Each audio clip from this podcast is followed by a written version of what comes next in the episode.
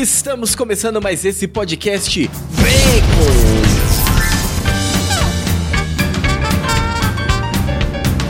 Tudo bem com você? Seja bem-vindo a mais um episódio do Bacon Podcast. O meu nome é Lucas e junto comigo estão está o Bruno.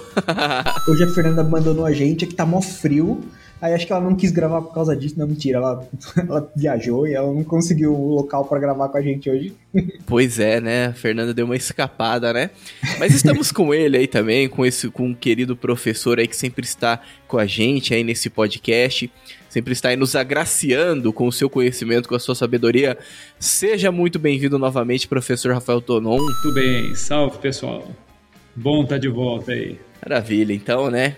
Vocês olhem para a cara do professor, você que está no YouTube, né? Se você está nos ouvindo no podcast, você pode se inscrever lá no nosso canal e acompanhar esse podcast na íntegra, ver todo o vídeo completo, com poucas edições. Mas você que vê o professor aqui no Beco já sabe que é sobre história. A história com as conexões católicas também, né? Igual a gente estava falando aqui nos bastidores. Mas, assim como diz também o título desse podcast, né? Não dá para falar como se fosse segredo, porque já está no título, né, do podcast. Você chegou aqui, você já leu esse título, né, muito provavelmente. Nós estamos dando continuidade né, na história da Rússia. Então nós gravamos com o Edson do História Magister aí recentemente sobre a Rússia Antiga, né? Foi no episódio antes do Doutor Estranho, esse episódio é, atual aí, o episódio 93 sobre a Rússia Antiga. Se você quiser ouvir lá também, né? Mas é, como é uma história muito longa, não é que você depende desse podcast para você ouvir esse, tá bom? Esse podcast aqui nós vamos focar mais ali na Revolução Russa e nós chamamos então o professor para nos ajudar com isso. E gente, siga-nos nas nossas redes sociais, né? O Bacon Podcast BR. Já falei do YouTube também, né? Se inscreve, deixa o seu like. Também nos ajuda com a nossa campanha do Apoia-se, né? Estamos aí buscando, tentando chegar também, né? Além da campanha do Apoia-se, com a campanha no YouTube para chegar nos mil inscritos. Todos os links estão na descrição para facilitar o seu acesso. Professor, por favor, novamente apresenta aí as suas redes sociais. Se o senhor tem algum trabalho que o senhor gostaria de compartilhar. Muito bem, eu estou no Instagram, né? Arroba Rafael com PH, né? Ponto Tonon, T-O-N de navio, O-N de navio, né? Rafael Tonon. É, então lá pelo Instagram vocês me acham e no YouTube também. No YouTube, por enquanto, né? eu ainda estou só recolhendo assim as várias participações minhas em vários programas, programas de TV, palestras e tal e estou colocando esse material lá. Eu ainda não comecei, devo começar em breve a postar semanalmente né, vídeos inéditos com outros conteúdos, né? Mas por hora esse trabalho é feito lá no Instagram. Né? Então quem ainda não segue, fica o convite para nos seguir lá. Lá nós falamos de história, de educação, de religião, enfim, o que o povo me manda lá eu falo. Maravilha, então os links estão na descrição. Então antes de começar esse episódio, vai lá e clica em todos os links segue aí todos os perfis. E acredito que seja isso, né? Vamos começar então, porque aí tem ainda uma longa história ainda para ser contada aqui hoje. Então prepare-se. Muito bem, meus caros nerds conservadores dessa terra de Santa Cruz. Acompanhe então mais esse episódio do Bacon Podcast.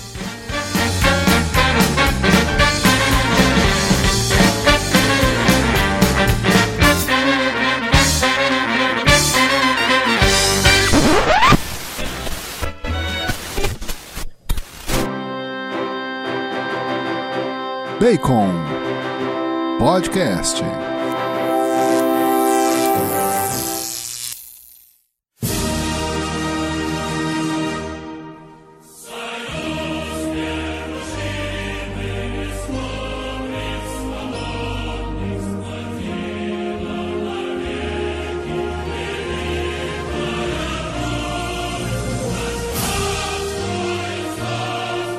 Bonito, né? É, da União Soviética, mas é, é muito bonito. bonito. É, é, muito bonito. bem feito. Pois é. A letra é uma desgraça, mas a música é muito a bonita. A melodia é muito bonita, né?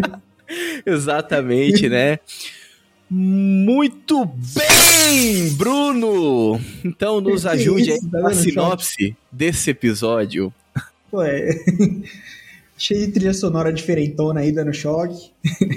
é, no episódio de hoje a gente vai continuar falando da história da Rússia, né? Você já deu a introdução, já o título também já está dizendo muito sobre isso. Só que o interessante, eu acho que a gente pensar que esse episódio vai dizer muito sobre essa questão da revolução, a gente entender esse aspecto da história da Rússia que impactou não só a própria Rússia, como o mundo inteiro. Então, é um período da história da Rússia que todo mundo tem que conhecer, que o, que o mundo inteiro precisa estar de olho, precisa saber o que aconteceu, porque mudou a história da humanidade, né? Então é importante. Nossa Senhora falou um pouco sobre isso, né? É, exatamente, né?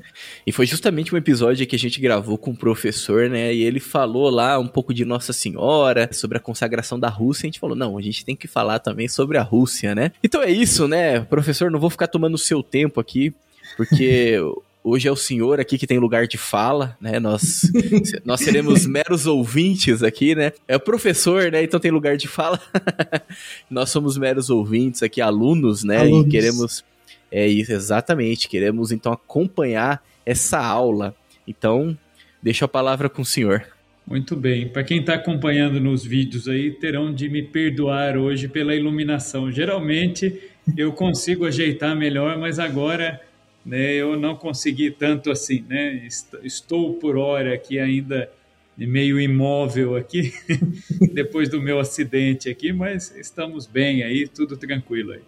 É, e sobre a Rússia, né? Falar sobre a Rússia é uma coisa é, que parece ao mesmo tempo tão batido, porque a gente ouviu falar tanto de Rússia nesse tempo de guerra, mas por outro lado existe um desconhecimento tão brutal quando se fala de história da Rússia que é um negócio impressionante, né? Então, as pessoas, quando comentam, quando falam da Rússia, é, até mesmo nas reportagens que a gente vê por aí, o que a gente ouve dos comentários sobre a guerra, é, a gente percebe uma desconexão, assim, até um divórcio mesmo é, com a história da Rússia, né? porque parece que é aquilo que os russos fazem, parece que é aquilo que eles falam, parece até que as decisões do Putin, parece que tudo isso cai do céu, assim, né? É, se formou assim sozinho, né? Uhum. É, é, uma biogênese, né? E, e, a coisa não é bem assim, né? É, existe uma história é, por detrás de tudo aquilo que está acontecendo hoje e, de certa forma, o que está acontecendo hoje é fruto daquilo que já ocorreu é, no passado e que continua se desdobrando, né? É, vocês falaram, né? O Lucas até comentou aí, né? Já num outro episódio sobre a Rússia mais antiga, digamos assim, mas eu vou voltar aqui um pouco em um ponto é, que é bastante importante para a gente entender quando se deu uma ruptura bastante grave na cultura é, russa. É, a cultura russa ela teve várias grandes rupturas, mas talvez uma das maiores e das mais impactantes foi o cisma do Oriente, no ano de 1054. Né? Então, é, o que, que acontece? Se a gente for falar em termos de cristianismo, né? Vamos voltar lá. Essa, esse discurso cristão, ele aparece, ele reaparece agora no tempo da guerra, inclusive na boca do patriarca ortodoxo russo, para justificar a guerra. E aí a uhum. gente pensa, mas de onde veio isso, né? Como que pode, né, um sujeito cristão, líder de, da maior denominação cristã da Rússia, é, tentar justificar ali a guerra? Muito bem. É, isso tudo né, não surgiu do nada. Né? Então, se a gente pegar o cristianismo mesmo, quando Jesus começou o cristianismo, nós temos que, que entender uma coisa importante. O cristianismo é uma religião oriental. Ele não é uma religião ocidental. Ele nasceu numa cultura oriental. Jesus falou numa linguagem oriental e a partir do mundo que existia ali no Oriente. Então, por isso que às vezes, para nós ocidentais hoje, a gente acaba, infelizmente, perdendo muito na própria compreensão do cristianismo por não entender essa cultura oriental. Então, por exemplo, é muito curioso, né? É, parece até é, que Jesus é, é, mal educado, né? Em alguns momentos, né? Quando vem alguém e pergunta uma coisa e Jesus responde outra. Né? Você fala, puxa vida, né? Não podia ter respondido, né? Nós ocidentais sensíveis demais, né? A gente não aguenta uma porrada aqui que a gente já acha que, que é absurdo. Na linguagem do oriental, esse tipo de linguagem dura, direta, é o normal. E, e, aliás, isso não é nem visto como, como violência, entendeu? Aquilo que às vezes para nós soa como uma coisa assim muito extrema, né? Na boca de Cristo é uma coisa que é absolutamente normal é, para alguém que vive no Oriente. Eles são muito práticos, eles têm uma vida muito direta e uma maneira muito direta de argumentar também. Então é muito curioso. Alguém chega, por exemplo, e faz uma pergunta para Jesus. O que, que Jesus faz? Ele quase nunca ele responde diretamente o que a pessoa pergunta. Isso é muito curioso, né? Ele costuma responder aquilo que a pessoa deveria ter perguntado. Né? Então parece conversa de, de, doido, né? Porque a pessoa vem e fala uma coisa e ele pega e fala outra. O que, que é isso? Isso é típico do mestre. O mestre é aquele que ensina. Então Jesus ele ensina o tempo todo. Então ele já corrige a pessoa até na resposta que ele dá. Está dizendo, ó, você vem me perguntando isso, mas o que você deveria querer saber mesmo é isso aqui, ó. Né? Ou se não, ele não dá a resposta diretamente. Ele joga para a pessoa o raciocínio. Né? Então, às vezes vem alguém, mestre, é, mas o que, que eu tenho que fazer para me salvar? Aí Jesus começa, então, o semeador, ele saiu a semear. E aí ele vai contando uma história ali e tal, e chega no final, ele não dá a conclusão. Ele não diz, ó, oh, isso quer dizer isso, entendeu? Moral da história. Não, é implícito, né? É, entendeu? Então, se você conseguiu entender, ótimo. Se você não conseguiu entender, porque você não está preparado ainda. Uma hora você entende. Né? É típico da linguagem do mestre, né? Tanto é que Jesus ele repete muitas vezes a expressão: quem tem ouvidos para ouvir, ouça. O que, que ele quer dizer com isso? Se você já está preparado e tem a capacidade para captar o que eu falei, muito bem. Se você não tem, então senta aí e espera, né? Que uma hora você chega lá, né? Então, uh, o cristianismo ele é uma religião nascida nesse contexto, nessa cultura. E o que que acontece? A difusão do cristianismo ela se dá primeiro no Oriente. Se a gente olhar os primeiros séculos da igreja, todos os primeiros concílios da igreja foram no Oriente. É o concílio de Jerusalém, é o concílio de Nicéia, é o concílio de Constantinopla, é o concílio de, de Tessalônica, é tudo no Oriente. O Novo Testamento foi escrito em grego. O grego era o inglês da época de Jesus, né? Era a língua mais falada no, no, no mundo oriental, né? É, então, quer dizer, as expressões, o jeito de pensar, o jeito de raciocinar é oriental. Aí o que acontece? O Império Romano ele foi absorvendo isso muito lentamente e a duras penas, porque o Império Romano, o que, que ele fez? Como era um império é, é, de domínio militar, enquanto, por exemplo, a cultura grega, os gregos eles não estavam preocupados em dominar o mundo militarmente, né? mas eles dominaram o mundo culturalmente. Militarmente, os romanos fizeram isso. Né? Aí, quando os romanos absorvem o cristianismo, o que, que os romanos fazem? Eles emprestam para o cristianismo a sua estrutura a estrutura do Império Romano era muito boa. Por que, que ela era muito boa? Porque eles absorveram estruturas de todos os povos que eles invadiram. Os romanos eles faziam isso. É, tudo que é lugar que eles invadiam, se eles viam alguma coisa de positivo naquela cultura, eles adotavam. Por exemplo, eles invadiram o Egito. Eles notaram que lá no Egito tinha um calendário de 365 dias e que o calendário é regido pelo Sol e não pela Lua, como era em Roma. Portanto, é um calendário mais exato que, que Júlio César fez?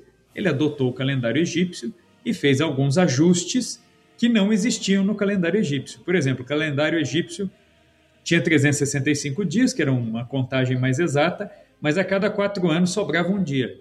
O que, que o Júlio César fez? Criou o ano bissexto. Né? Então, fevereiro, a cada quatro anos, tem um dia a mais para resolver o problema da contagem do tempo, é mais exato. Por isso, e o calendário, ainda que foram os egípcios que tiveram todo o trabalho de desenvolver, aí virou o calendário juliano, né? É, Júlio César levou o crédito do calendário ainda, né? Mas, tudo bem, eles faziam isso, eles absorviam o que tinha de bom. E o cristianismo, ele bebeu disso, né? O cristianismo também, como Roma absorvia o que havia de bom em outras culturas, o cristianismo também passou a absorver aquilo que de bom havia em outras culturas. Né? A Igreja Católica ela pode ser considerada a filha legítima do Império Romano porque o império caiu, mas a estrutura do império continua viva até hoje. Né? É, por exemplo, a, a cúria. O que, que era uma cúria no Império Romano? Era uma assembleia que cuidava de duas coisas: dos assuntos religiosos e das guerras. Então, se você vai fazer uma guerra, a guerra é decidida na Assembleia Curial. Né? Se você vai construir um templo, fazer um sacrifício, também isso vai ser decidido na Assembleia Curial. O que a Igreja Católica fez? Ela absorveu essa estrutura. Né? Onde que o bispo fica para governar a sua diocese? Na Cúria. Né? A cúria episcopal, que a Igreja Católica usa, é o quê? É uma delimitação territorial e é uma assembleia deliberativa para resolver problemas religiosos no Império Romano. A Igreja absorveu isso. Uma cúria é, na Igreja Católica faz o quê? Faz isso. É, toda a administração de uma diocese está na cúria diocesana. Toda a administração mundial da Igreja Católica está na cúria romana. Entendeu? Então, quer dizer, a Igreja absorveu. O que, que é uma diocese? A diocese é uma circunscrição territorial onde Roma chegava com seu exército e ocupava aquele território. E como que eles faziam? Eles dividiam esse território para que soldados tomassem conta das várias regiões dentro da diocese. Essas várias regiões eram chamadas de paróquia. O que, que a Igreja Católica fez? A Igreja Católica absorveu isso aí. Né?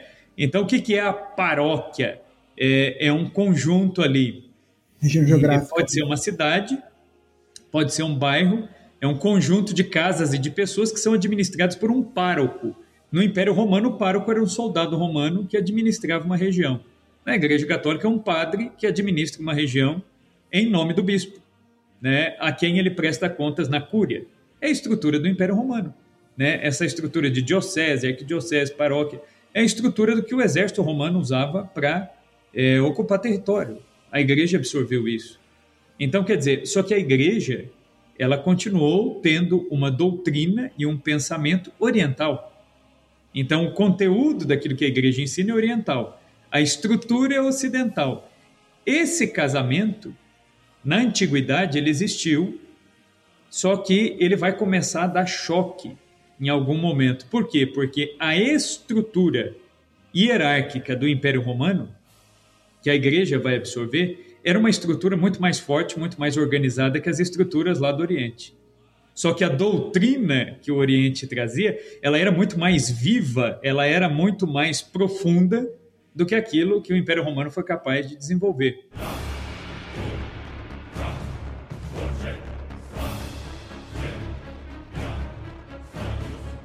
E aí isso aí vai começar a dar choque, porque são duas culturas que absorveram o cristianismo e essas duas culturas elas vão em algum momento começar a dar choque. Por quê? Esse choque ele foi cultural. Ele não foi por conteúdo, ele foi por cultura. Né? Então, por exemplo, é, os cristãos do Oriente vão usar, é, vão usar ícones, enquanto os cristãos do Ocidente vão usar imagens. É, é uma mera questão cultural. O que, que é o ícone? É uma pintura sobre madeira, é um desenho. O que, que é imagem? A imagem é uma escultura, está em 3D. Né? Aí, quer dizer, é uma questão cultural, uma questão de gosto cultural. Mas em ambos os casos é imagem, certo? É uma representação é, sagrada. Isso aí vai gerar, por exemplo, no ano 700, a, chama, a chamada heresia iconoclasta. O que, que a heresia iconoclasta começou a dizer? Os imperadores bizantinos, onde ficava Bizâncio, onde hoje é a Turquia. Né? Então, o Império Bizantino foi o maior império cristão do Oriente. E muito cedo, os imperadores, por terem até uma devoção, uma piedade exacerbada, querendo defender a fé, defender a igreja, o que, que eles vão começar a fazer? a praticar o césaropapismo. O que é o césaropapismo? É quando o poder político temporal quer se meter no poder espiritual. E aí eles começam a ditar normas para a igreja. Então, por exemplo, o imperador é, bizantino no ano 700, ele manda destruir todas as imagens em escultura. E depois a coisa vira para o lado dos ícones, porque ele começa a ter um contato com os muçulmanos, com os judeus que não admitem nenhum tipo de representação, e esse contato cultural vai fazer com que os ícones comecem a ser perseguidos e destruídos. Né? Várias imagens, inclusive imagens milagrosas, imagens é, que desde o século II, século III, eram imagens que eram veneradas em Bizâncio. Existiam imagens de Nossa Senhora, por exemplo, ícones, que eles vertiam azeite. E esse azeite era levado aos doentes e curava os doentes. Então, quer dizer, é uma imagem milagrosa. Esses ícones foram queimados. Né? Esses ícones foram pisoteados pelos cavalos do, do, do, é, do imperador bizantino. Entendeu? Então, é, é uma heresia que queria destruir as imagens. Aí quem vai defender? Um padre grego, né, um bispo grego, que a gente chama de padre da igreja por ser um dos pais né, que traduziram a fé é, na prática né, e interpretaram a Sagrada Escritura de maneira legítima, que foi São João Damasceno. Né, São João Damasceno ele foi bispo de Constantinopla, inclusive. São João Damasceno, ele, por ordem do imperador bizantino, ele teve a sua mão direita decepada para não escrever defendendo as imagens. É, o que, que São João Damasceno fez? Ele aprendeu a escrever com a mão esquerda né, e continuou escrevendo. Né, e continuou publicando. E ele ainda caçoava né, nas pregações dele em público. Ele falou: Bom, agora tem a outra mão para me cortarem, mas se cortarem a mão, eu ainda tenho a língua. Uhum. É, ou seja, né, ele ainda provocava, né? É, e ele foi ele quem defendeu o culto às imagens. São João Damasceno ele usa um argumento muito interessante. Ele fala assim: bom, se o imperador de Bizâncio quer condenar é, a confecção de imagens, ele terá de condenar o próprio Deus, que foi o primeiro a nos criar a nós homens como imagem e semelhança sua. Ou seja, Deus faz imagens. Cada um de nós somos imagem né, de Deus. Então tem que condenar Deus. É, Deus é que anda fazendo imagem por aí, né? Enfim, é, e depois São João Damasceno ele diz também, né? Se Jesus, que é Deus, Deus é Espírito, ele se encarnou e se fez homem, ele tomou uma aparência humana, ele se fez imagem. Então, se não fosse para ninguém ver a imagem de Deus, o Verbo não teria se encarnado. As pessoas não teriam podido ver Jesus. Negar as imagens é negar a encarnação do Verbo. Ponto final. Então, quer dizer, a treta começa com questões culturais, é uma questão cultural apenas, né? E outra coisa, né, os católicos, mesmo uma imagem milagrosa, a, a igreja nunca ensinou. Pode ser que as pessoas, na ignorância é, da sua fé, às vezes atribuam poderes ao objeto, mas a igreja nunca atribuiu poderes ao objeto. O que, que a igreja diz? Que Deus pode sim se utilizar de alguns objetos para manifestar a sua, a sua glória. Ué, Deus usou a arca da aliança, que era um objeto. Deus se sentava em cima da arca da aliança. O que é aquilo? Um objeto. Né? Ah, mas Deus deixou de falar com o povo quando a arca da aliança foi destruída? Não. Então, quer dizer, o objeto ele é contingente, ele pode ser substituído por outro. Mas Deus favorece alguns objetos mais do que outros. Pô, por que, que ocorrem tantos milagres em Aparecida diante da imagem de Nossa Senhora Aparecida. E na minha paróquia aqui, que também tem a imagem de Nossa Senhora Aparecida, não acontece do mesmo jeito.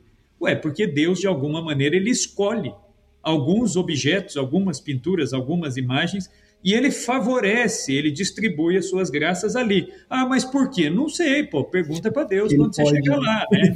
é, não, não dá para explicar o porquê. Mas é, é fato que Deus escolhe, pô alguns objetos e se manifesta ali. E o mais curioso, né? Às vezes os objetos que Deus escolhe, as imagens que Deus escolhe, não são as mais bonitas, não são as mais interessantes. Se a gente olhar para a imagem de Nossa Senhora Aparecida, existem imagens de Nossa Senhora muito mais bonitas, diante das quais não acontece milagre nenhum. A galera que vai rezar lá na Pietà, no Vaticano, vai rezar porque ela é bonita, pô, né? A Pietà é linda, né? Eu fiquei lá olhando a Pietà, eu fiquei mais de 40 minutos olhando a Pietà quando eu, quando eu fui ver no Vaticano. É bonita mesmo. Impressionante. Só que você quase não reza, porque você fica olhando a beleza da, da, da imagem.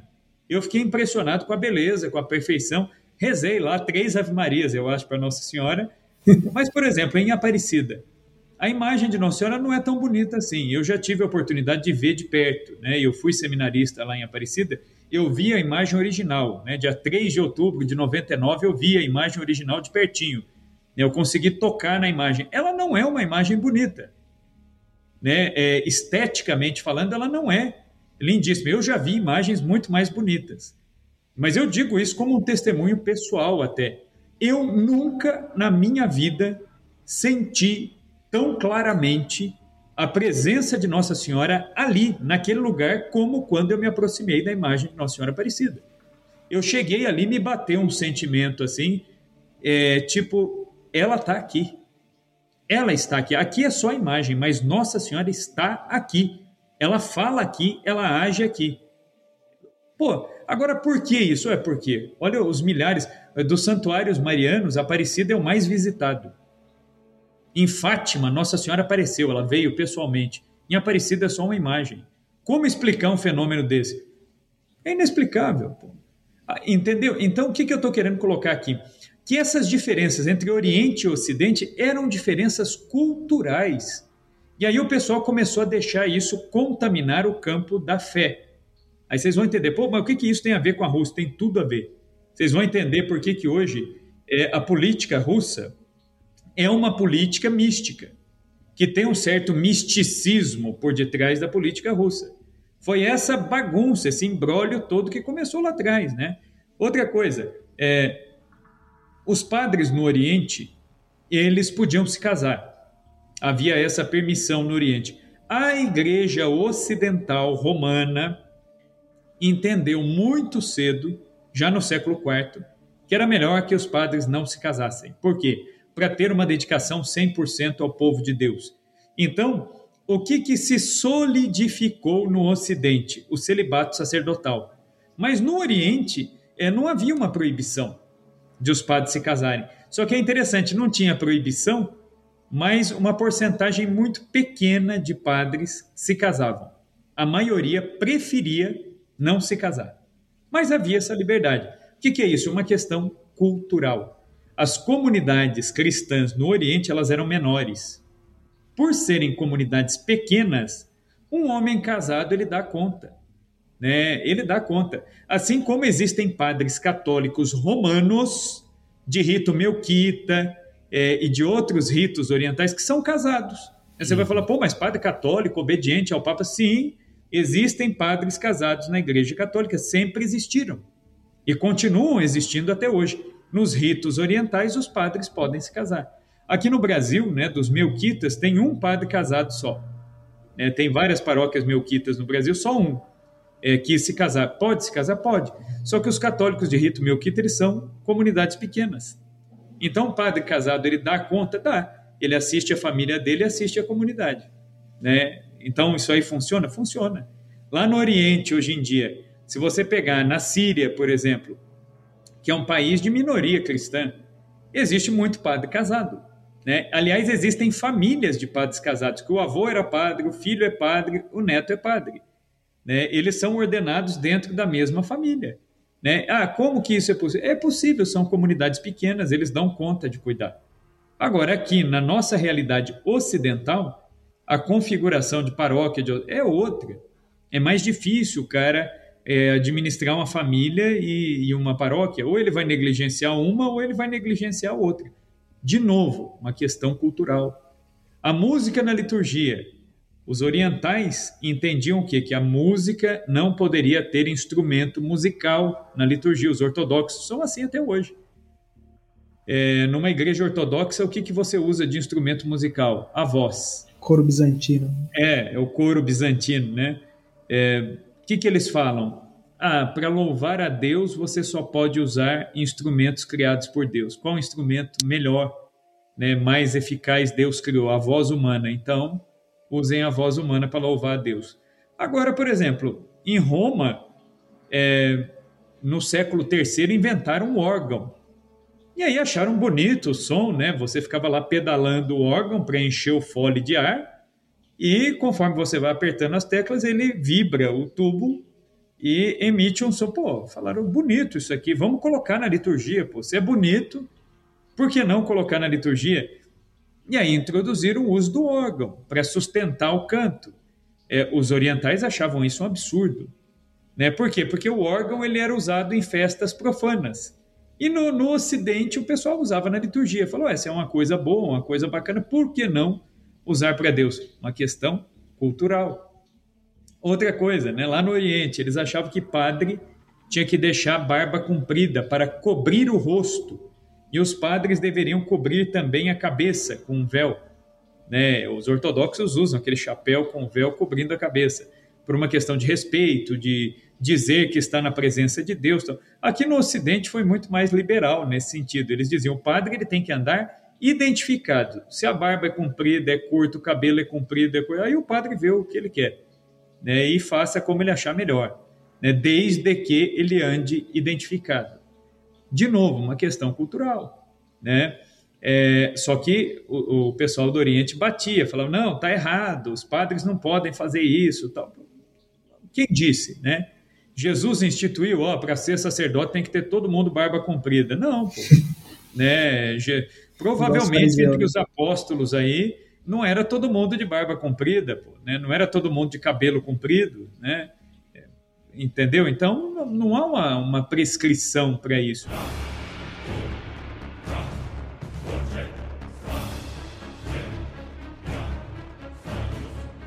Então, essas questões culturais, inclusive a tradução de algumas palavras na teologia, começou a dar choque.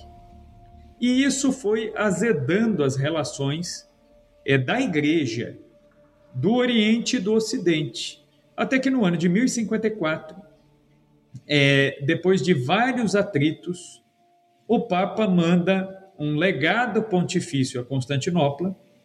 É, e os orientais, aí de novo, foi um choque cultural. Os orientais, o que, que eles fizeram? Ao invés de receber o legado do Papa, eles não compareceram. Para um oriental, você não comparecer à visita de uma autoridade é, significa o quê? Que você está demonstrando a sua discordância, mas não significa que você quer romper. E aí os legados do Papa eles eram é, europeus. O que, que eles pensaram com a cabeça do europeu? Ah, nós estamos sendo afrontados. Aí o cardeal legado papal, ele tinha plenos poderes, né, é, de aplicar a sanção que ele quisesse em nome do Papa. O que, que o cardeal que representava o Papa fez? Ele escreveu a bula de excomunhão do patriarca e colocou em cima do altar da. Catedral de Santa Sofia. E o patriarca fez o quê? O patriarca pegou aquilo lá e queimou. Só que um oriental, veja bem, um oriental, quando ele queima alguma coisa, quando ele faz alguma coisa, ele, o que, que ele está querendo dizer? Eu continuo discordando, mas ele não está dizendo eu estou desobedecendo, eu não te reconheço. Não é isso né, que ele está dizendo. Só para vocês terem uma ideia, o Código de Direito Canônico da Igreja Católica para o Ocidente, a parte latina, é um. Para as igrejas católicas orientais unidas ao Papa, o Código de Direito Canônico é outro. Vou dar um exemplo aqui. Só, hoje em dia a igreja tem esse entendimento, né? Na época, é, faltou um pouco desse tato, assim, das duas partes, né? Os gregos também, eles não fizeram muita, muito esforço para entender o que os ocidentais queriam dizer. Então, por isso que a coisa azedou. É, só para vocês terem uma ideia, o Código de Direito Canônico das igrejas orientais, eles prevêem é, coisas diferentes do Código Latino. O Código Latino diz o seguinte, se um padre ou um fiel leigo bater num bispo, ele está excomungado. Né? Não se pode bater num bispo, agredir um bispo. Né? É, no Código das Igrejas Orientais, pode. Né? Inclusive, diz lá que quando for necessário e se for o último recurso, o uso da força, que ele seja aplicado. Então, quer dizer, se o povo está corrigindo o bispo de um erro e ele não quer se emendar, ele pode apanhar, tranquilo, suave. Então, quer dizer, para um oriental, não tem problema nenhum né, sei lá, e dar um sopapo no bispo, né? Agora, na, na, na, igreja latina, isso dá excomunhão, né? Você vai falar, por que, que de um lado excomunga e do outro não? Porque é a questão cultural que está por detrás disso. Para um oriental, você dar um tapa no outro é uma correção. Não é necessariamente um rompimento, é um, um, um desrespeito extremo, né? É, é, é, até uma chamada, digamos assim, à realidade. Volta para a realidade, pô, né? acorda aí do que você está fazendo, né? Enfim, então isso para dar um exemplo. Aí o que, que aconteceu? Houve o rompimento, porque o patriarca queimou a bula papal, aí o, o, o, o legado papal excomungou o patriarca, o patriarca excomungou o papa. Foi uma excomunhão mútua. Né? E aí estava feito o cisma é, do Oriente. E aí, ah, digamos assim, os dois pulmões da igreja, o pulmão latino e o pulmão é, oriental, Oriente e Ocidente é, se separaram. Né? E aí a igreja ela, ela vai sofrer com isso. Aí o que, que vai acontecer? Lá é, no Império Bizantino, houve um enfraquecimento né? É, em vários aspectos.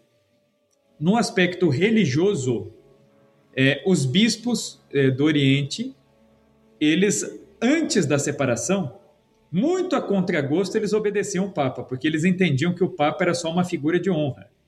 É, como que os orientais enxergavam o Papa? Eles diziam o Papa é o primo inter pares, é o primeiro entre os iguais.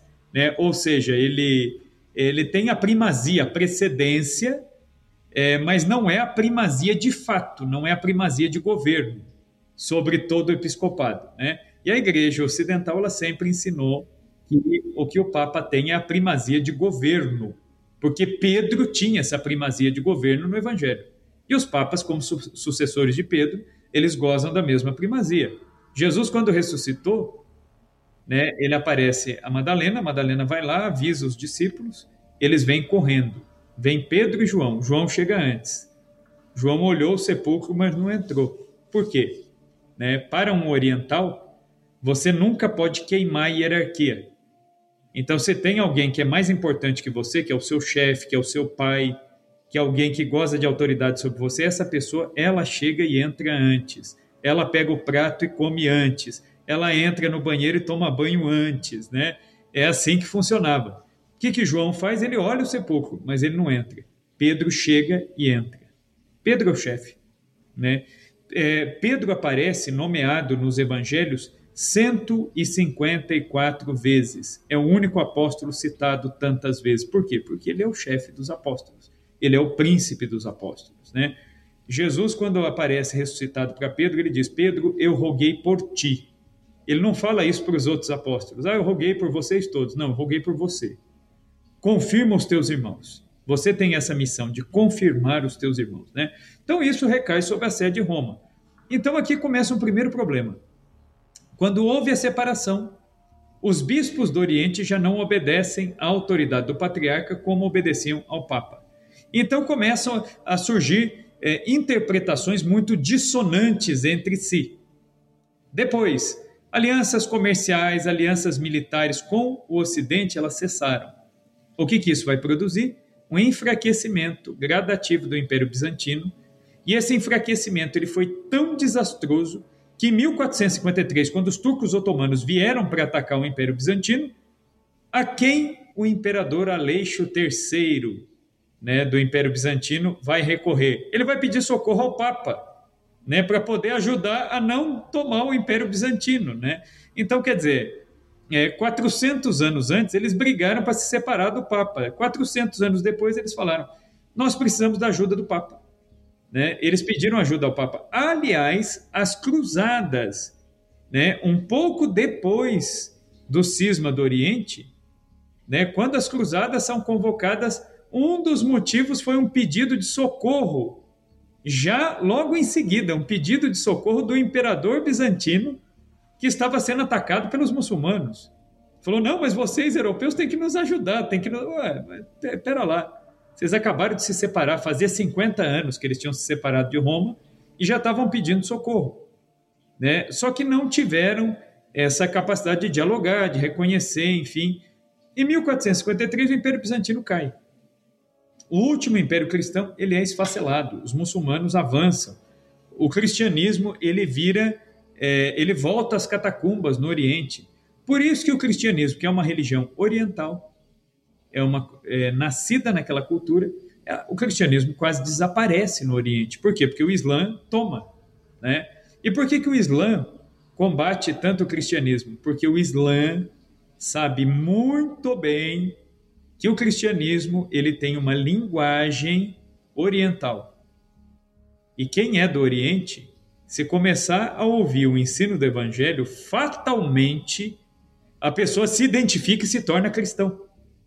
Então, por que, que o cristianismo tem de ser combatido? Porque senão ele domina, por natureza, por atração natural. E os muçulmanos sabem muito bem disso. E é por isso que os muçulmanos eles brecam tanto é, o cristianismo dentro dos seus territórios, né? É porque eles sabem, eles sabem do poder que o cristianismo tem, é, sobretudo sobre os, ori os orientais, né? Quem é ali do Oriente Médio vai ser atraído fatalmente. Então, isso é um ponto. Aí o que, que você vai falar, tá, mas o que, que isso tem a ver com a Rússia? Né? Vamos chegar lá. Aí o que, que vai acontecer? Depois desse cisma, dessa separação, os povos eslavos, né, o leste europeu, sobretudo, e a Rússia também, que eram ortodoxos, muito mais próximos da maneira como o cristianismo era vivido no Oriente, eles acabam é, aderindo a essa divisão e ficam do lado ortodoxo. Então, a cultura, a religião, o modo de viver a fé, a, a cosmologia, o modo de enxergar o mundo, era todo igualzinho o modo como os ortodoxos entendiam a coisa. Só que aí, agora eles têm patriarca, mas não tem papa. E não ter papa é um problema. Porque quando você tem patriarca e você diminui o poder do, do patriarca, o que, que acontece? Todo mundo que é bispo se sente no direito de se sobrepor aos outros bispos. E a confusão está feita. Então, por isso, o Oriente, depois do, do, dessa divisão religiosa, ele já não teve mais coesão nem religiosa nem cultural. Eu não estou dizendo aqui que a cultura deles não era boa, não era desenvolvida, não é isso. Eles desenvolveram muita coisa boa, muitos costumes louváveis, enfim, né? É, preservaram esse pano de fundo, pelo menos cristão, nas suas leis, na economia, enfim. Né? Isso aí eu não estou colocando em questão mas já há um germen de divisão e já há um germen de intromissão do Estado na igreja, nos assuntos religiosos. Né? E aí essa coisa vai se desenvolvendo né, é, no leste europeu todo e na Rússia. Né?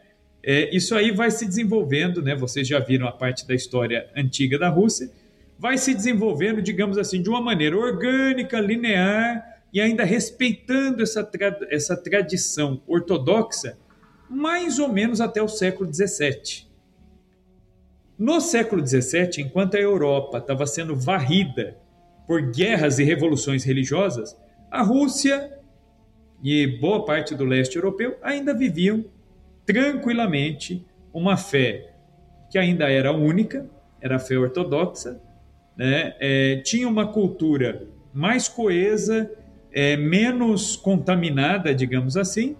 Então, é, aparentemente a Rússia ainda estava praticamente na Idade Média, em pleno século XVII, até que vem um czar que começa a mudar esse esquema, né, que foi o czar chamado Pedro o Grande.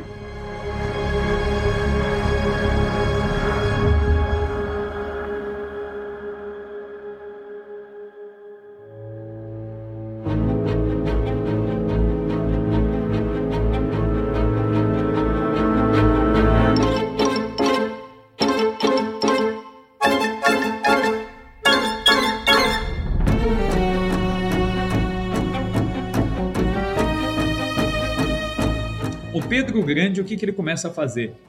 Ele foi o primeiro cara a abrir as portas da Rússia para quê? Para a literatura ocidental. E aí começa um problema, porque a literatura ocidental ela fala dentro da cultura ocidental. E quando isso é transplantado para esse universo ortodoxo, que ainda estava com a fé um pouco mais preservada do que a Europa sacudida pelo protestantismo, onde já havia muita confusão religiosa, de repente, isso aí começa a entrar no universo russo. Como tudo que está ruim pode piorar, depois do Pedro Grande vem a Catarina a Grande. Né? A Catarina a Grande, é, que foi czarina é, da Rússia, ela viveu na época do Iluminismo. E o Iluminismo era uma moda né, na Europa. O que, que a Catarina a Grande faz? Ela abre as portas da Rússia para que o Iluminismo entre ali.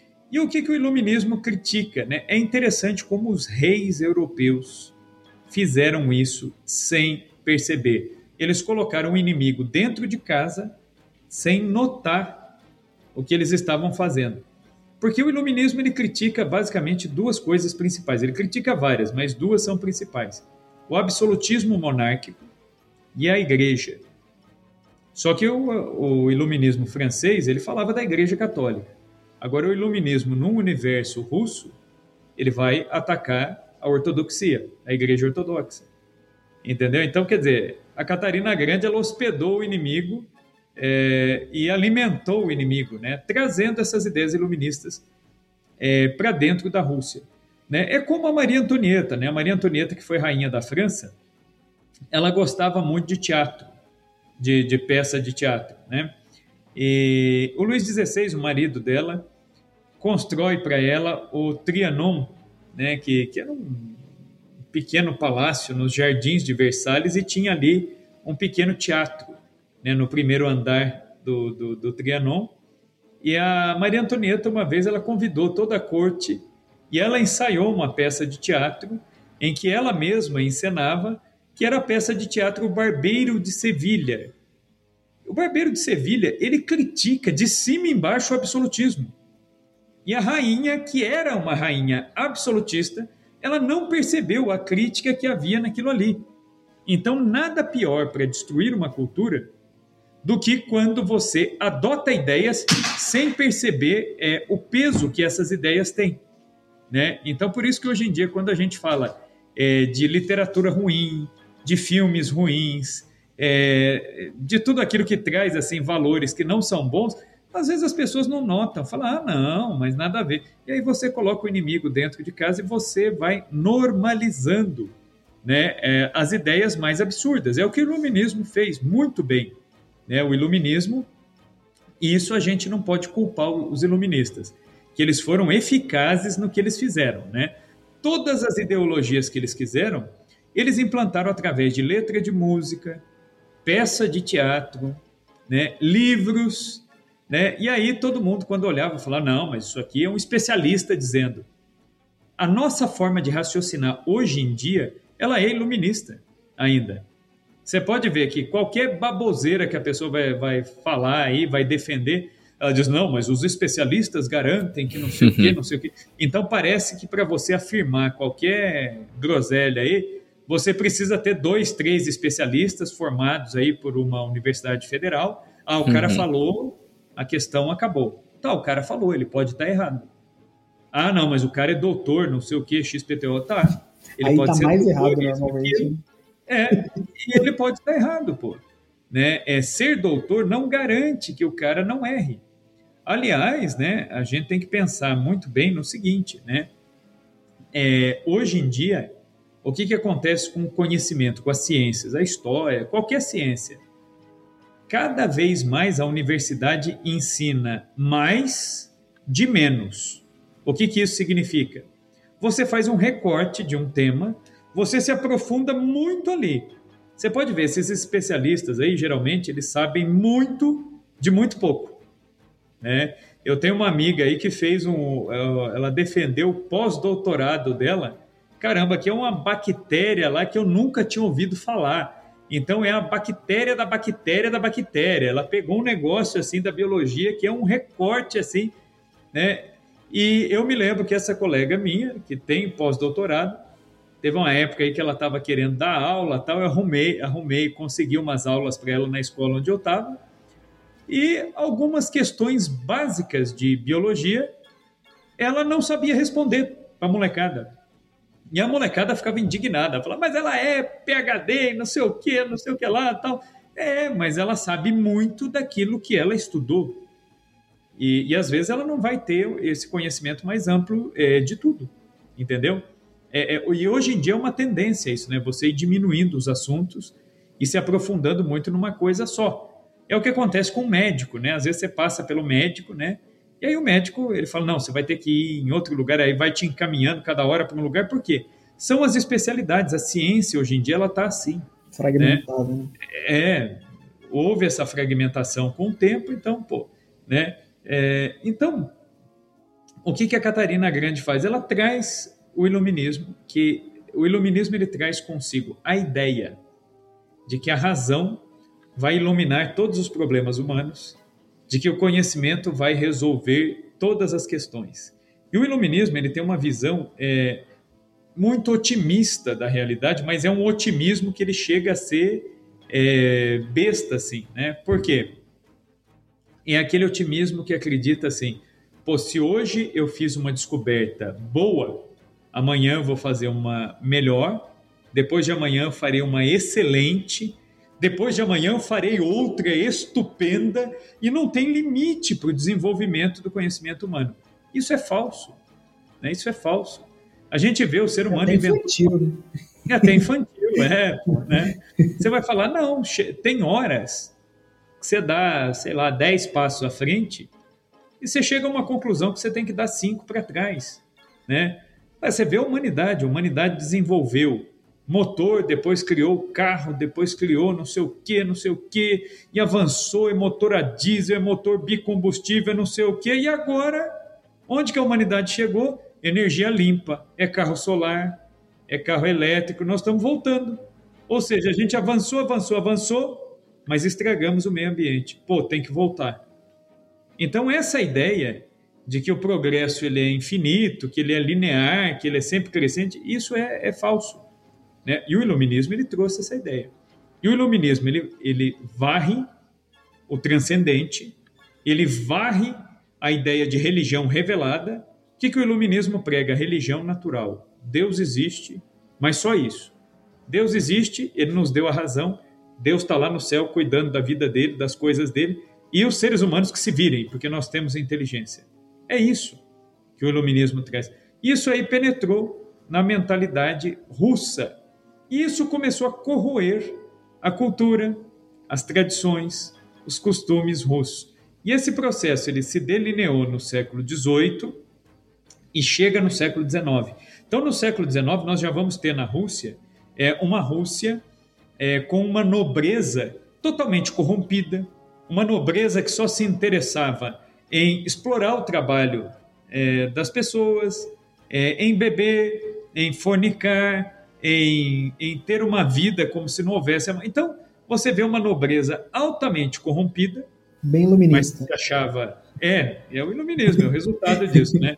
Mas que se achava muito culta e que se achava superior ao populacho, né? Ao povão analfabeto, pobre, é, que teria que trabalhar é, para manter essa máquina girando. Aí, por outro lado, você tem os quizares, que ainda eram bem educados, os quizares eram formados ainda desde crianças, né, como alguém que deveria governar de forma absoluta, que deveriam ter princípios morais e religiosos para orientar a sua vida. Então você vê, é, é, um, é uma dicotomia, um divórcio assim terrível, que você vê uma nobreza corrompida, uma família real ainda bem formada e um povo é, extremamente entregue à própria sorte. Então, quer dizer, é, é uma situação terrível. Aí, no meio do século XIX, o czar Alexandre, em 1860, vendo a situação em que a Rússia se encontrava, a Rússia estava na Idade Média ainda. Ele resolve fazer o quê? Ele falou: não, vamos fazer o seguinte, vamos modernizar a Rússia, melhorando as condições do povo. E aí, o que, que ele pensou? Em industrializar a Rússia porque olhando os outros países europeus, todo mundo já estava industrializado. A Revolução Industrial tinha acontecido 100 anos antes. A Rússia já estava 100 anos atrasada. Né? É, aliás, 110 anos. Né? A Revolução Industrial começa em 1750. Em 1860, a Rússia não tinha praticamente nada de indústria. O que, que o czar faz? Ele traz as primeiras indústrias para a Rússia. A nobreza odiou isso. Eles não queriam e o czar fez isso a revelia contra a vontade da nobreza. E aí a nobreza ela começa a lutar contra o czar. O que, que o czar faz? Ele vai abolir a servidão. Ainda existia servidão feudal na Rússia em pleno século XIX. Né? Quer dizer, a Idade Média acabou no século XV. Né? Nós estamos falando da Rússia no século XIX, onde ainda existia servidão, onde o servo ainda fazia juramento de fidelidade ao Senhor e não podia sair da terra. Entendeu? Quer dizer, é uma coisa atrasadíssima, né? E aí o Kizar tentando, é, inclusive partindo né, é, de uma boa educação cristã, ortodoxa, pensando no próximo, pensando no povo, pensando nos seus deveres de governo, o Kizar fez isso, né, movido por um sentimento é, moral até. Muita gente fala né, dos Kizares como se eles fossem carniceiros, bebedores de sangue do povo, é, mas não é bem assim. Né, o czar Alexandre ele teve essa visão positiva. O que, que ele conseguiu com isso? A nobreza toda contra ele. Inclusive, os jornais russos, patrocinados pelos nobres, detonavam a figura do czar. Então, a Revolução Russa lá de 1917, ela não começou em 1917. Ela começou em 1860. E quem é que financiou essa Revolução Russa? A burguesia, a nobreza russa desgraçou a Rússia. Entendeu? Aí tem gente que fala, ah, não, é a revolução comunista. Sim, a revolução, quem toma o poder são os comunistas, mas quem patrocinou e quem levou isso foram os capitalistas. Entendeu? Por isso que comunismo e capitalismo são duas faces da mesma moeda. Por isso que quando a doutrina social da igreja, quando Leão XIII escreve a Rerum Novarum e deu paulada no liberalismo e paulada no comunismo, aí o pessoal sai é, falando mal da igreja. Ah, mas para a igreja nada tá bom, né? É porque o Leão XIII ele diz isso claramente. Ele fala qual é a posição política do católico, da igreja. Qualquer posição que não seja o liberalismo e nem o comunismo, pode ser qualquer outra coisa. Né? Não sendo nenhuma dessas duas, pode ser qualquer uma. Né? É, entendeu? Agora, o Leão XIII ele reconhece.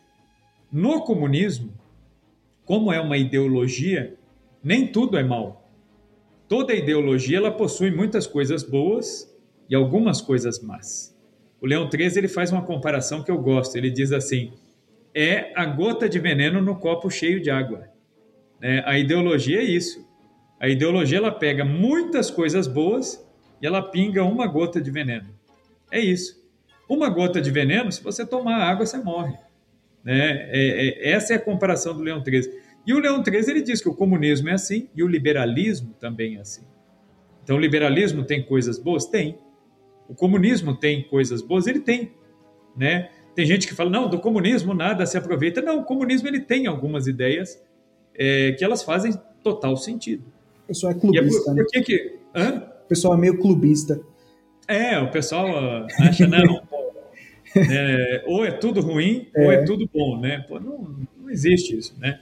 É, e, aliás, ideologia, para ser ideologia, ela tem que ter um pouco de verdade misturada com mentira. Ideologia, por definição, é isso é a verdade misturada com a mentira. Né? É, Senão não então, fica atraente, né? É, imagina, né? Quem que vai cair numa conversa assim? Ó, você... Mentira muito furada, né? É, eu vou falar assim, não, ó, eu quero que o Estado seja grande, nós vamos controlar a sua vida, controlar o que você lê, controlar a imprensa, nós vamos controlar tudo, e você vai trabalhar para nós. Pô, quem que vai querer isso? Ninguém vai querer isso, né? Agora, se você disser, não, nós queremos promover a luta de classes e colocar o trabalhador né, no seu lugar de fala, nós queremos colocar o trabalhador no comando da nação através dos seus legítimos representantes. Opa, aí já é legal. Né? Então, pô, senão não cola.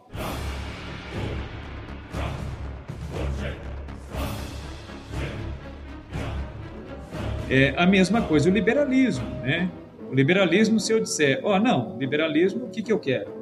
Eu quero que não tenha regra de mercado para que eu possa crescer cada vez mais e explorar o seu trabalho. Pô, eu não quero isso. Agora, se eu disser, não, mas aqui é uma sociedade meritocrática, então você vai se esforçar e vai é, chegar. Chegar onde eu tô. Né? Onde eu tô. É, a riqueza numa sociedade nunca vai ser para todo mundo, pô. Né? Então é ideológico também, né? Não, não existe sociedade com todo mundo rico, entendeu? Você pode melhorar a vida da maioria das pessoas, isso dá. Isso não é mentira. O liberalismo, quando ele fala em melhorar a vida da população em geral, isso é verdade, isso dá. Agora, dizer que todo mundo vai ser rico, isso aí não vai, pô, né? Entendeu? Como se na Inglaterra não tivesse pobre, né? Na Itália não tem pobre, né? Ah, nos Estados Unidos não tem pobre? Lógico que tem, né? É, entendeu? Então, é, é a questão da ideologia. Então, o que, que vai acontecer? O, Alexandre, o czar Alexandre ele vai conquistar essa inimizade da nobreza. Depois, os sucessores dele vão sofrer com isso. Inclusive, o, czar Nicolau I é, e o czar Alexandre II. Né? É, o, o, Alexandre II ele vai morrer assassinado em 1894. Ele foi assassinado a mando de quem? A mando da nobreza. Por quê? O que, que ele estava fazendo? Criando é, forçando ali, né, é, incentivando a criação de leis trabalhistas. E a nobreza não queria. Entendeu? Então, quer dizer, nessa história, os czares russos do século XIX, pelo menos de 1860 em diante, eles estavam preocupados em fazer alguma coisa, em colocar a Rússia numa rota de progresso. Né? Por quê? Porque em pleno século XIX, o que, que as outras nações europeias estavam fazendo? Elas estavam praticando o neocolonialismo. Elas estavam invadindo o território na África e na Ásia, buscando colônias e matérias-primas. E a Rússia ainda estava na Idade Média, a Rússia tinha servidão. Então a uhum. Rússia foi fazer um trabalho de abolir a servidão, de criar as primeiras leis trabalhistas, de trazer indústrias para a Rússia. E aí o que acontece? Só que a educação dos czares ainda era uma educação para reinar de forma absoluta. Aí o czar Nicolau II, que foi o último czar russo, né, da família dos Romanov, é um sujeito devoto, piedoso até, é um bom cristão, né, ortodoxo, enfim, né, mas bom cristão. É um cara que era casado, muito preocupado com a vida de família. Ele vai tentar fazer o quê? Colocar a Rússia nessa rota de progresso. E ele foi tentando criar várias medidas que deram errado. Ele cometeu vários equívocos, vários erros, ele foi muito mal aconselhado. Em 1905, ele toma uma decisão de entrar na corrida neocolonial.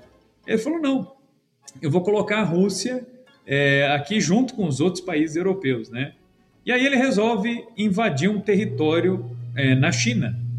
E ele pensou assim: bom, a China está pertinho aqui, existe uma região na China, né, muito produtiva, tal, que inclusive resolveria o problema é, alimentício ali da Rússia, em parte, conseguiria abastecer uma parte da, da, da Rússia. Então ele pensou em invadir a Manchúria. Só que tinha um probleminha: o Japão já estava lá, né? E quando czar Nicolau pensa nisso, no que, que ele pensou? A Rússia, né, no início do século XX, ela tinha o maior exército terrestre do planeta. Não era o exército mais equipado, não era o exército com a melhor técnica, mas ele era numeroso. Então o que, que ele pensou? Pô, Japão, paizinho, né? E o Japão, que é um país asiático, ele percebeu que a Europa estava vindo com tudo para colonizar a Ásia e a África. E aí o imperador japonês, em 1860 também, para não ser colonizado, ele resolveu colonizar. O que, que ele fez? Ele transformou a cultura japonesa, aproximando a cultura japonesa da cultura europeia. Ele foi esperto, né, para não ser colonizado. Então, por exemplo, o imperador japonês ele usava um kimono branco e preto. Né? Então era a veste imperial. Ele mudou ele colocou o quê? Um fardão militar cheio de medalha, que era assim que os reis europeus se vestiam. Nas fotos oficiais, ele começou a aparecer fardado. O exército japonês farda em todo mundo, por quê? Parecido com a Europa. Né? No Japão, existia um conselho de anciãos, continuou existindo, só que o imperador mudou o nome, agora é o parlamento. Né, porque parece que é mais democrático, é mais parecido. Na, no fundo, não mudou nada, mas fica parecendo com a Europa. Então, os países europeus, olhando para o Japão, o que, que eles começam a entender? É aquele preconceito europeu, né? É, que julgava a Europa muito mais civilizada, aquela ideia da missão do homem branco, de civilizar o homem amarelo, o homem negro, né? A missão civilizadora europeia. Só que quando eles chegam no Japão, isso aí não cola. Pô, o Japão já está parecido com a gente. O que, que aconteceu? O Japão virou parceiro. Né? Não, o Japão, pô, não, o Japão já avançou, o Japão já está em outra. O que, que os países europeus fizeram? Tomam o Japão como parceiro. Então o Japão não era um alvo de colonização, era um parceiro, porque ele já tem um sistema político, democrático, parecido com o nosso. Os outros países não têm. Então os outros vão ser alvo. Né? É, e a China foi um alvo fácil. Por quê? Porque a China ainda tinha muita tribo dentro da China. Você colonizar território que tem tribo é mais fácil. É, por quê? É por isso que foi chamado de neocolonialismo, porque lá no século XVI os europeus fizeram isso. Quando você chega num território e tem um monte de tribo, se você perguntar para o cara qual é a sua nacionalidade, ele vai falar o meu povo é o povo tal. Vai falar onde que é o seu país? Ah, o meu país começa naquela árvore ali termina aqui no rio. É o território que a tribo dele ocupa. Ele não tem aquela consciência de país é, territorialmente igual a Europa tem. Ele pensa em tribo.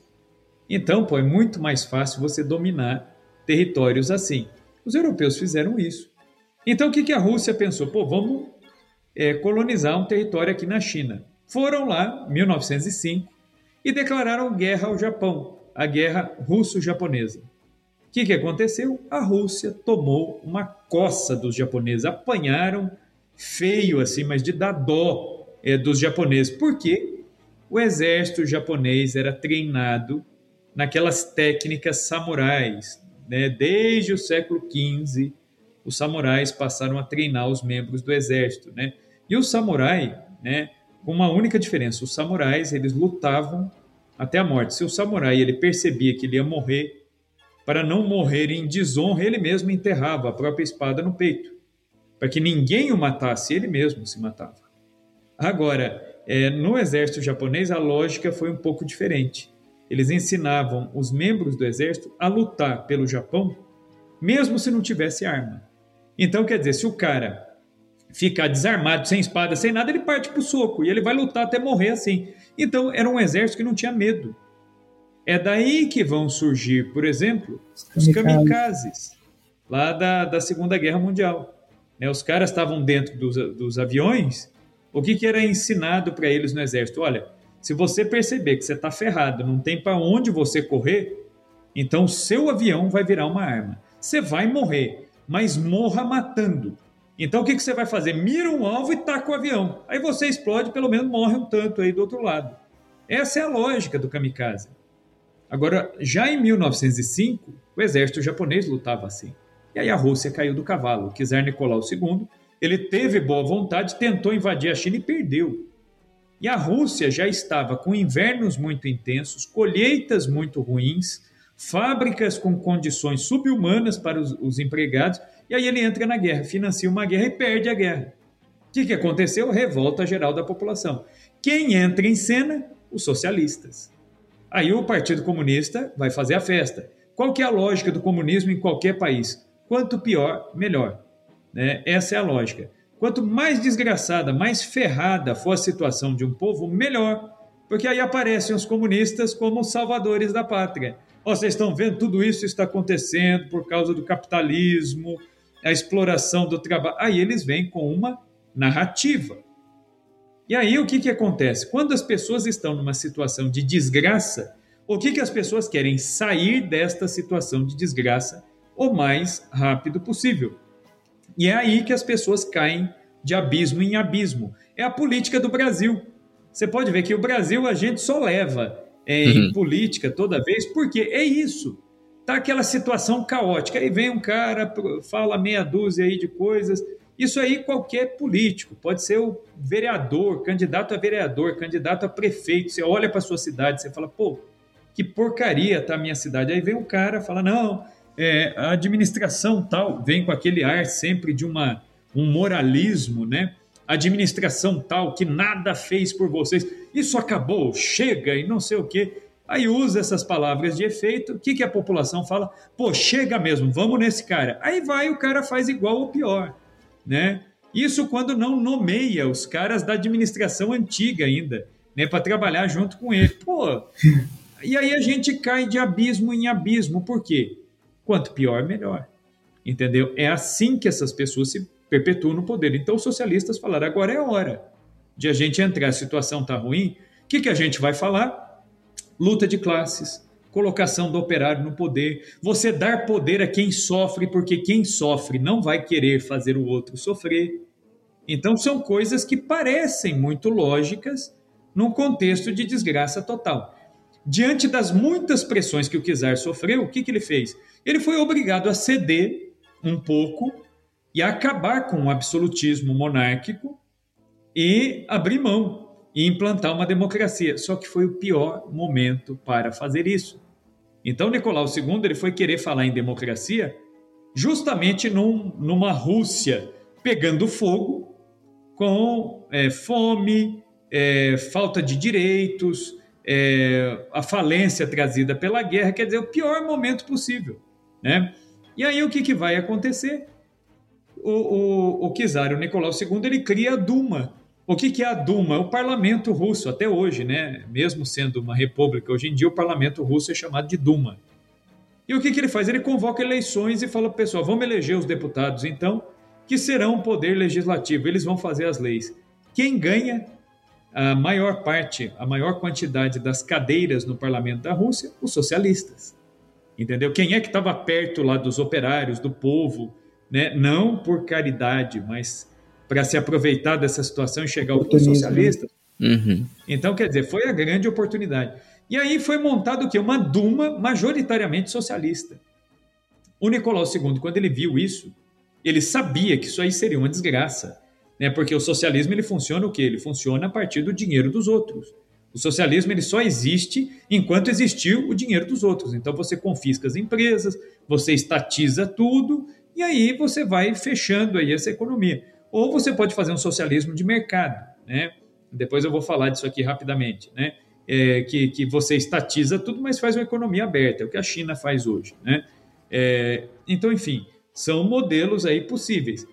O Nicolau II ele viu isso, ele falou: pô, eu como czar eu não posso deixar isso acontecer. O que, que ele fez? Ele fecha a Duma, ele fecha o parlamento. Aí era o que os comunistas queriam.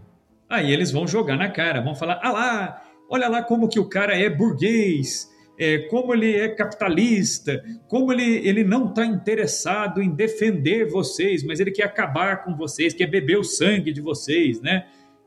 E, e essa narrativa, ela colou. Porque o povo, quando eles olham para a realidade, fala, pô, é mesmo, né? O cara nos deu direito, e de repente o cara tirou o nosso direito. Pô, o que, que aconteceu, né? Por que, que o cara fez isso, né? E aí todo mundo começa a se voltar contra o czar. Mas o czar ele previu a desgraça que o comunismo podia ser para a Rússia. Ele fecha o parlamento. É, só que isso foi desastroso. Ele criou o parlamento e fechou o parlamento nos piores momentos possíveis. Você nunca pode dar voz a todo mundo na hora da briga. Né? E, não é hora. Né? Você tem que esperar a coisa acalmar para fazer um processo. Então, quer dizer, foi um erro ali de estratégia. E outra coisa, o Kizar ele era altamente influenciado por um monge doido chamado Rasputin. Então, o que, que acontece, né? É, olha que interessante, né? Na monarquia russa, essas figuras religiosas sempre estiveram presentes, porque é aquela mistura meio César o papista, né? do poder espiritual com o poder temporal, que faz parte do imaginário russo. As pessoas na Rússia pensam assim, raciocinam assim, buscam uma resposta transcendente para problemas imanentes. É, isso é típico é, do imaginário russo até hoje. É assim.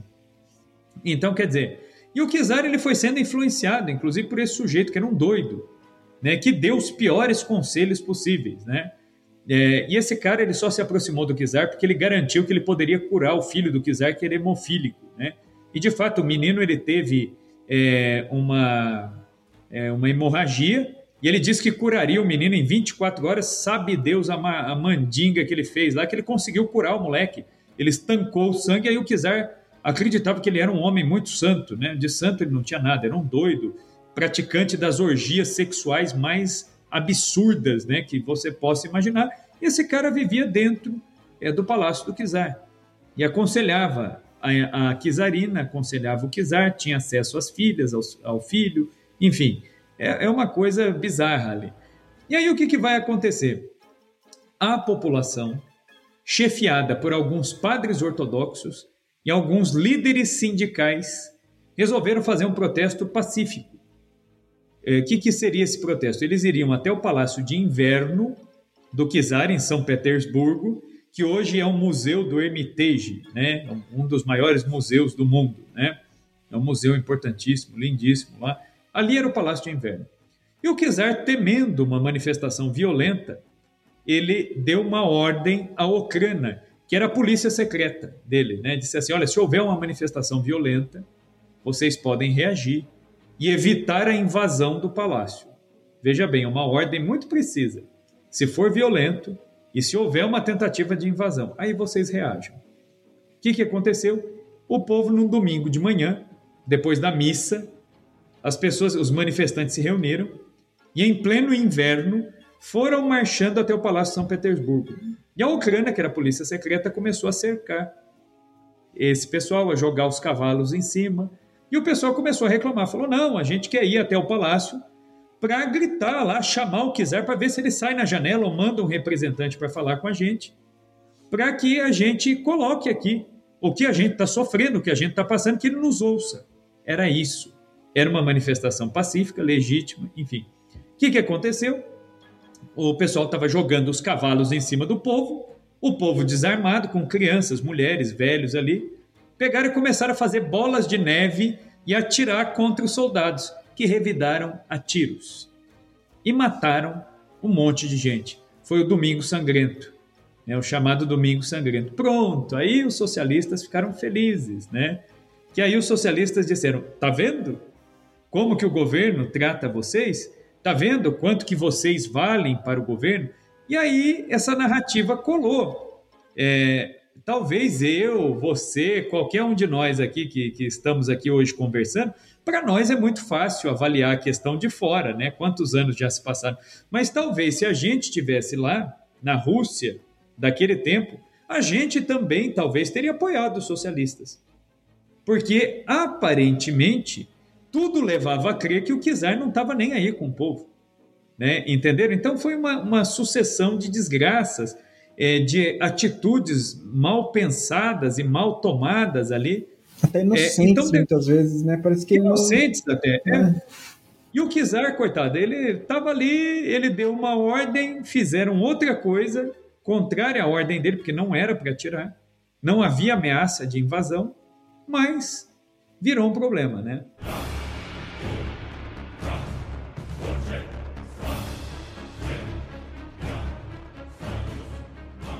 Ô, professor, uma vez eu ouvi falar, muito por cima, assim, de que, inclusive, existia influência da maçonaria, tanto nessas revoltas quanto de dinheiro, influenciando esses nobres, isso tudo. É, a maçonaria ela atuou muito, então, nisso também, né? A maçonaria ela teve entrada, digamos assim, aberta mesmo na Rússia com a Catarina, Catarina. Grande. Catarina Grande, ela, ela colocou de tudo para dentro da Rússia, né? Inclusive. Tudo que era lixo europeu, lixo ideológico, ela trouxe para dentro, né? Da, da... Então a maçonaria entrou na Rússia, passou a influenciar os altos círculos da nobreza, então tinha a maçonaria é, atuando fortemente na Rússia. Ela trouxe filósofos iluministas, só que ela também acolheu coisa boa. Como ela pegava de tudo, por exemplo, é, quando o Papa Bento XIV é, mal informado, coitado do Papa, ele foi muito mal informado pelos reis de Portugal e da Espanha a respeito dos jesuítas. E aí o Papa toma uma decisão de suprimir os jesuítas. O que, que a Catarina Grande fez? Ela, embora ela fosse ortodoxa, ela chamou os jesuítas, falou: não, vocês podem vir aqui que eu vou abrigar vocês e eu vou dar um colégio para vocês administrarem, né? Não vão para outro lugar, não, venham para cá. E ela acolheu os jesuítas né? E mesmo sendo católicos, rezando a missa católica, conservando a fé católica, ela permitiu os jesuítas ficarem dentro da Rússia, mas por quê? Ela não estava pensando na religião. Ela não estava pensando nos jesuítas para converter o povo russo. O que, que ela queria? Ela sabia muito bem que é, os maiores cientistas do século XVI, XVII, XVIII, entre os maiores cientistas, muitos deles eram jesuítas. É, ué, o próprio Galileu, quando Galileu é, fazia os seus cálculos, as suas descobertas matemáticas, quem é que revisava as descobertas de Galileu? Eram os jesuítas do Colégio Romano. O padre Clavius, o padre é, Scheiner, é, são os, os, grandes amigos aí próximos do Galileu. Então a Catarina Grande ela pensou, pô, vou, ter, vou trazer esses caras para cá. Eles são cientistas, eles são astrônomos, então eu vou conservar essa cultura aqui. E de fato, é, onde os jesuítas ficaram na Rússia, ali o conhecimento se desenvolveu. Mas do mesmo jeito que ela abriu a porta porque era boa, ela abriu a porta também porque era ruim. Então, essa influência, ela, ela ocorreu mesmo, né? E ela era muito aberta, assim, na, na, na Rússia, né? E aí, o que, que vai acontecer? Diante desta situação toda, o czar, ele começa a desviar o foco, então, de uma colônia e ele começa a pensar numa ideia antiga que já existia entre os países eslavos, que era a ideia de você unificar os países eslavos num império. Então existia uma ideia de criar um grande império eslavo, né? Tinha gente, até alguns é, autores, filósofos da época falavam até de um nome para esse país, né? Que ele poderia se chamar de Grande Eslávia, né? É, que seria um, uma grande nação eslava que certamente seria conduzida por quem? Pelo Império Russo, que é a maior nação eslava. Né? As nações eslavas elas têm muito em comum. Né? O primeiro ponto é a língua. Eles não usam o alfabeto latino, eles usam o alfabeto cirílico, que foi criado por São Cirilo e São Metódio, né? que são os dois irmãos santos. Né? É, um era monge e o outro era bispo. Né? Então, esses dois irmãos criaram o alfabeto e codificaram a língua eslava. É, nos países eslavos, embora as línguas sejam diferentes, eles se entendem, porque a raiz linguística é a mesma. É igual a gente aqui com os hermanos aqui, né, da Argentina, Paraguai, dá para gente trocar ideia tranquilo, né? Aliás, eles nos entendem melhor é, falando, aliás, nós os entendemos melhor falando espanhol do que eles nos entendem, porque o português é mais complexo, né?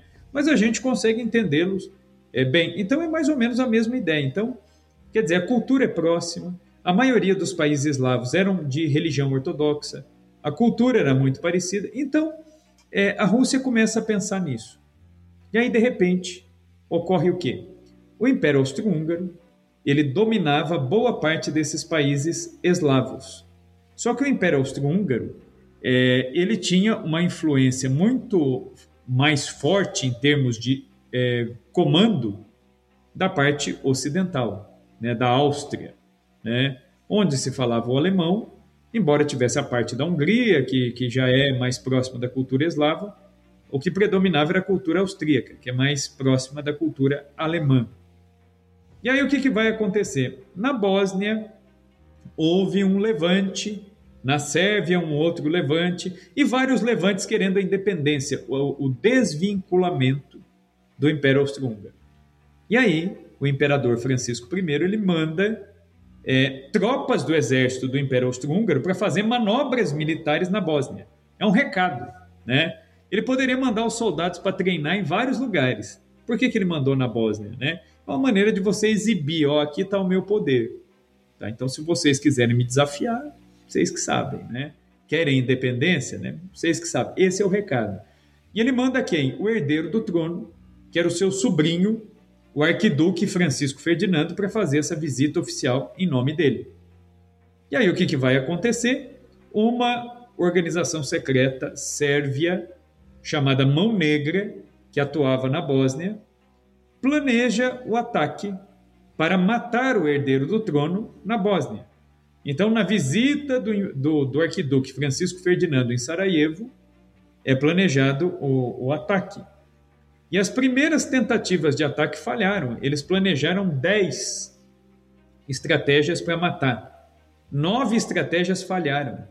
Só a décima, que era a última opção, funcionou, que foi quando um jovem estudante chamado é, Gravilo Príncipe conseguiu, né, em carro aberto, dar um tiro a queima-roupa e matar né, o arquiduque e a arquiduquesa. Né? E depois ele tentou fugir, se matar, não conseguiu, foi preso, é, depois acabou executado. Né? E aí, a morte do herdeiro do Império Austro-Húngaro vai desencadear o quê? a declaração de guerra do Império Austro-Húngaro contra a Bósnia. E a Bósnia estava se aproximando da Rússia. A Bósnia tinha uma afinidade com a Rússia. E a Rússia tinha interesses de expansão. Então a Rússia, mais do que rápido, se declara ao lado da Bósnia. Porque o que a Rússia pensou? Se ganharmos essa guerra, a Bósnia se associa a nós e assim nós entramos no neocolonialismo, é, vamos conseguir dominar outros territórios vamos resolver o problema socioeconômico, cultural, etc. e tal da Rússia. Essa foi a visão do czar. E aí ele entra na guerra. Quando a Rússia entra na guerra ao lado da Bósnia, o Império Austro-Húngaro era o grande parceiro econômico da Alemanha. O que, que a Alemanha pensou? A Alemanha era um país industrializado, o Império Austro-Húngaro não. Ele comprava os produtos da, da Alemanha. A Alemanha pensou no quê? Bom, é nosso parceiro, vamos entrar na guerra para a guerra acabar logo. Porque todo país em guerra, a economia para. Então, eles são nossos parceiros, eles vão parar de consumir do, do produto que é nosso. Então, vamos entrar, a guerra acaba logo, tudo se normaliza. A Alemanha entrou na guerra, só que a Alemanha ela era odiada por boa parte dos países europeus. Quando a Alemanha entra na guerra, era a desculpa que os países europeus precisavam para entrar numa guerra e tentar acabar com a Alemanha. A Alemanha entrou na guerra né, ao lado do Império Austro-Húngaro e ela não veio sozinha, ela puxou a Itália. Né, e, e, fez com que a Itália, que era parceira dela, entrasse. E a Itália entrou. Estava ali formado o que? A Tríplice Aliança. E do lado de lá, né, é, estava a Rússia. Quem que vai entrar na, nessa parceria com a Rússia? A Inglaterra. Por quê? Porque o Nicolau II, que era o czar russo, ele era primo do rei da Inglaterra. Ambos eram netos da rainha Vitória, né, do Reino Unido. Então, o que acontece? É, é primo com primo. E a França, que era parceira da Inglaterra, entra na dança também. Estava formada a Tríplice Entente. Começa a Primeira Guerra Mundial.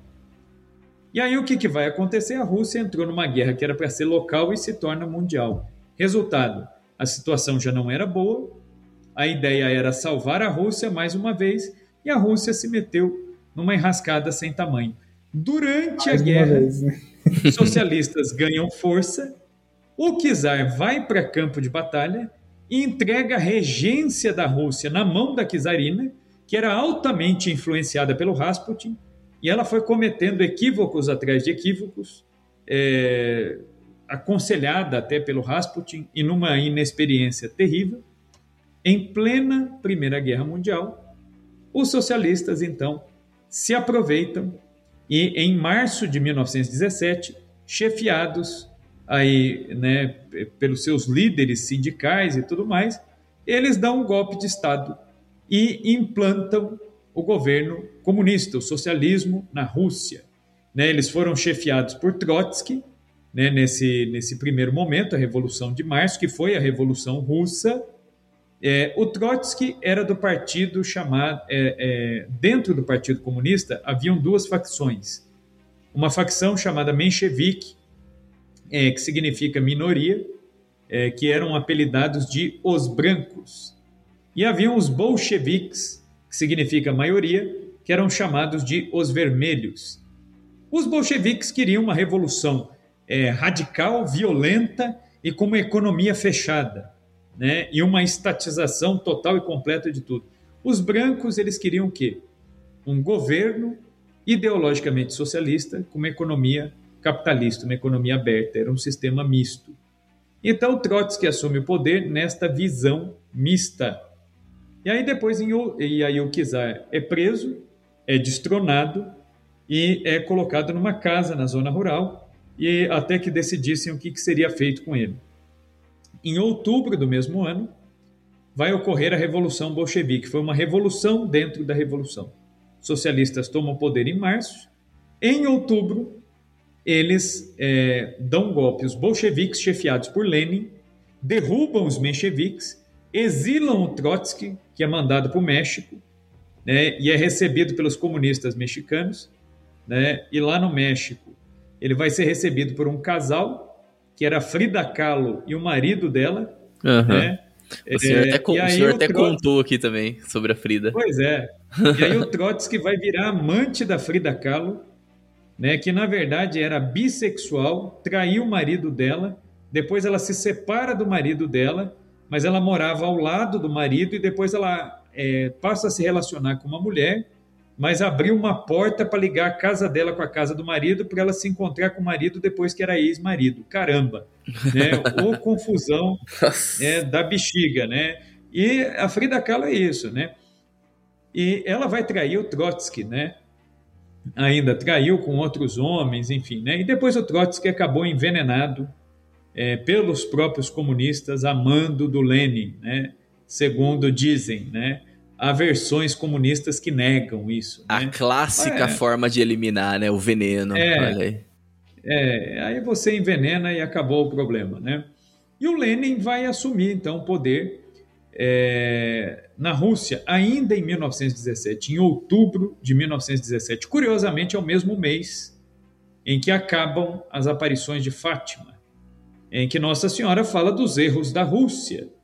Né? Então, Nossa Senhora ela fala para Lúcia, né? É, eu estou vindo agora, mas eu virei depois pedir a consagração da Rússia ao meu Imaculado Coração. Né? E aí Nossa Senhora fala né, que por fim o meu Imaculado Coração triunfará. Ela vai dizer: se a Rússia for consagrada, ela não espalhará os seus erros pelo mundo. Mas se ela não for consagrada, ela vai espalhar fatalmente os seus erros pelo mundo. Né, quais são os erros? Né, o comunismo, o socialismo, enfim. Isso aí, nesse modelo russo, se espalharia pelo mundo. E aí começa o governo do Lenin. É, em três anos, o Lenin conseguiu falir a Rússia, né? Que é aquela história, né? O comunismo ele dura enquanto durar o dinheiro dos outros. Então, o que, que aconteceu? Houve uma estatização de tudo, uma divisão de terras, um confisco de bens. Em três anos, a Rússia estava quebrada. E aí, em 1920, entre 1920 e 1921, eles é, estabeleceram um plano de recuperação da Rússia, chamada NEP, New Economical Politics, né? Então seria a nova política econômica para salvar a Rússia. E aí, em 1922, surge a ideia de unificar nações irmãs próximas ali da Rússia. É aquela ideia do pan-eslavismo, que os comunistas pegam essa ideia e colocam em prática. E aí surge a União das Repúblicas Socialistas Soviéticas, né, como uma maneira de você fazer comércio e de manter a mesma ideologia entre nações é, co-irmãs, correlatas. Né? E aí surge a União Soviética que vai cair no dia, curiosamente, né, no dia 25 de dezembro, dia da encarnação do Verbo. Né? Dia 25 de dezembro de 1991, dia do Natal, né, quando é, a profecia de Isaías diz, né? E os homens que andavam nas trevas viram uma grande luz. Né? No dia do Natal, o Gorbachev foi fazer um, um discurso que todo mundo estava achando que era um anúncio de um novo plano para salvar a União Soviética. Hum. E ele decretava a queda, o fim da União Soviética e a abertura das fronteiras é, de todos os territórios soviéticos. E aí é, acabava o comunismo na política da Rússia, mas o comunismo ele continua existindo e existe até hoje na mentalidade russa. É, Veja-se, por exemplo, o tempo que o Putin está no poder. Isso é ainda uma mentalidade que mescla aquela visão do, do, do imaginário russo do czar, né, que é um cara autoritário, absolutista, então, os russos eles gostam dessa, dessa visão. Ao mesmo tempo, é uma visão mística. O Putin ele tem um conselheiro que é um gnóstico, um cara que mexe aí com todo tipo de ocultismo de ideias estranhas, que é o Dugin, né, que é um filósofo aí, que é o mentor, é o novo Rasputin né, é, do Putin. E eles misturam tudo isso com um autoritarismo e uma perseguição a quem pensa diferente, que é próprio do comunismo. Né? Lembrando que o próprio Putin ele foi é, agente secreto da KGB. Né?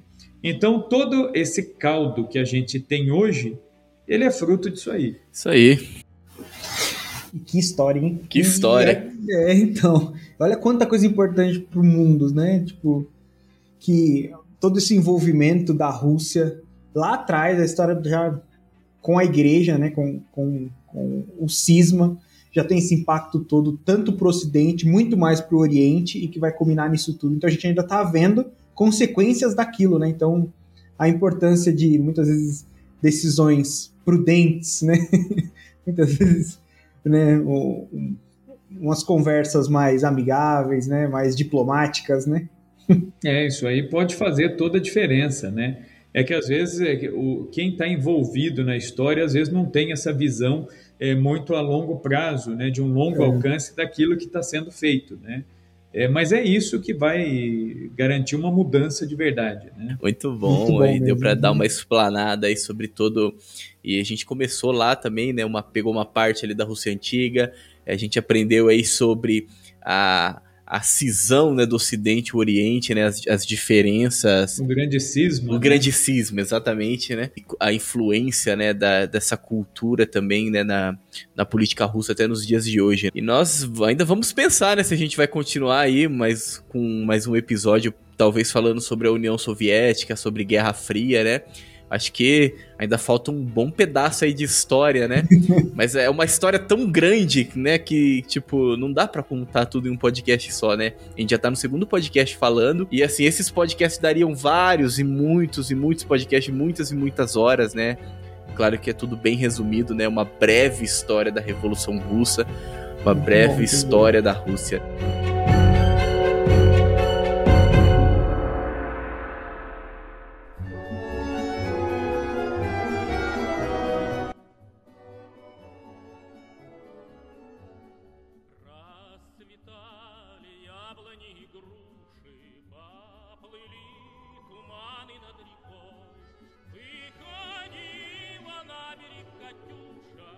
Estamos concluindo então esse episódio, né? Mais um episódio do Bacon Podcast.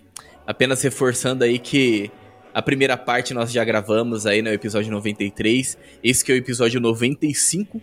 E acredito que nós ainda vamos continuar ainda com mais episódios, ainda para explanar um pouco mais sobre essa história, né? Mas então contamos aí com a participação, né, com a ilustre presença nosso querido professor Rafael Tonon. Professor, muito obrigado pelo tempo, muito obrigado aí por todo o conhecimento e por essa essa que é uma verdadeira aula, né?